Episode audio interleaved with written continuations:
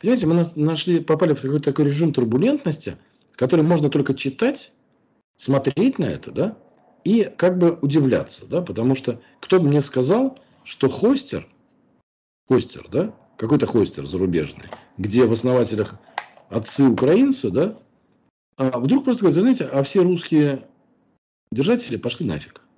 Ну, такого никогда не было, понимаете? Ну, как бы всегда считалось, что бизнес бизнесом, политика политикой, да? Сейчас нет. И в этом плане прогнозности советы, ну, во-первых, они не отличаются ничем от ваших, да, то есть, ну, поставьте VPN. Но, мы, но я вам могу сказать, что вероятность того, что VPN проработает, да, там, единственное, что, наверное, самое грамотное сделать, это где-то в Германии купить и арендовать себе сервер, самому поднять VPN, ну, чтобы он не мог попасть никак в списки Роскомнадзора, да, там за 4 евро арендовать. Это в таком случае. Я, mm-hmm. я, я, не, я не, не агитирую за VPN, я пытаюсь понять, как в таком случае подготовиться. Да не, слушайте, ну, честно, э, в, надо просто себе признать, что на несколько месяцев, да, то есть, ну, известно, вот я пережил много кризисов, да, и я вам скажу, самая эффективная стратегия не э, заниматься вопросами, как там и что, да, спокойно работать. Ну, отвалился одна история. Ну, ничего страшного. В конце концов, от того, что мы два месяца не пообщаемся с коллегами из Америки, да, то есть у меня много контактов, да, вот я ржу. Потом вы тоже должны понимать, то есть если не нагнетать истерику, да, то каналов связи некоторое бесконечное количество. Оно есть в Гугле. Вот я не знаю, вы играете в игры? Прекрасно. Я в PUBG играю, у меня там есть команда, мы трепимся в Дискорде, да. Не будет Дискорд, будем напрямую разговаривать. То есть, на самом деле, э, найти конта- способы э, коммуникации э, и общения, если человек хоть грамотен, хоть чуть-чуть, он всегда найдет. А если не грамотен, ну, ну извините, конечно, знаете, как хаджи на середину, помните, да? Если вы что-то знаете, то что я вам буду рассказывать, да? А если вы не знаете, то что я буду сыпать бисер перед свиньей, все равно не усвоите, да? Поэтому э, для активных пользователей сети, я думаю, сложности, э, еще раз, на протяжении следующих двух месяцев будет бардак. Он непредсказуем, понимаете? Он э, непонятен, да?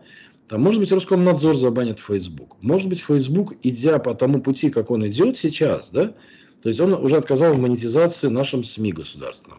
Завтра это может сделать YouTube. Завтра YouTube вообще может забанить все наши сам СМИ, всех наших блогеров политических, да. Они сами могут все это сделать. Или мы им навстречу, да. Важно, что на следующие два месяца не надо на себя брать а, каких-то ужасных историй, ну, не будет Facebook, это полезно отдохнуть. Вот я не пишу в Фейсбуке уже месяц, сдерживаюсь. Да, вы знаете, это мудрость какая-то получилась. Я вовремя как бы ушел с линии атаки. Сейчас вернусь весь такой на коне, да. Вот, но я же писал в других местах. Вы не можете, знаете, как условно говоря, если вы не написали здесь, вы напишите там. Ну, это же, знаете, как если вы сегодня прочитали книжку э, какой-нибудь фэнтези, да, вы не прочитали там книжку о технологическом укладе, но вы же прочитали. Поэтому здесь я не вижу то есть, честно, я не вижу какой-то ни катастрофы, ни сложности, ни каких-то вот прям вот, знаете, э, обо всем можно будет говорить. Я думаю, через недельки две-три станет понятно, куда пойдет тренд регуляторики интернета у нас.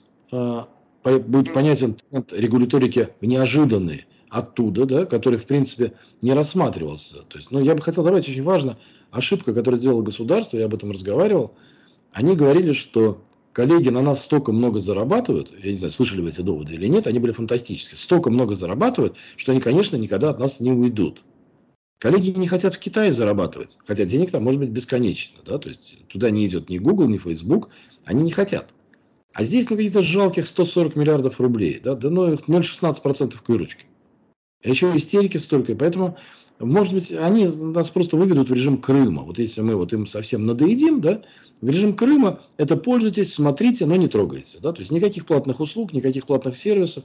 И, конечно, сейчас объективно основные проблемы не у потребителей, вот если честно, не у потребителей пока. Потребители в целом, их, конечно, как положено, запугивают, это вы понимаете должны, да, то есть, а как, как это, надо же ужасов рассказать, да. Основные проблемы сейчас, конечно, у B2B сектора, у тех, кто благодаря интернету осуществлял логистику, доставку, работу, там серьезные программные продукты.